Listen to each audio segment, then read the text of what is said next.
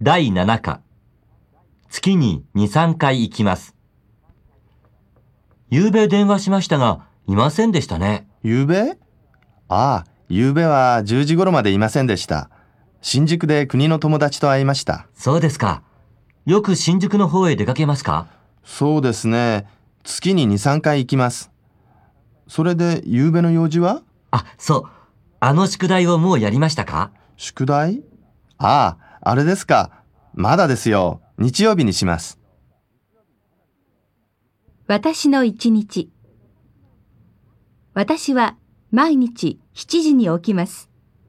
そして8時に学校へ行きます。アパートから学校まで電車で50分ぐらいかかります。授業は9時20分に始まります。日本語は難しいですが、授業は楽しいです。先生は優しい先生も厳しい先生もいます。昼休みは12時半から1時半までです。私はいつも友達と食堂へ行きます。午後は4時半まで授業があります。いつも5時頃アパートへ帰ります。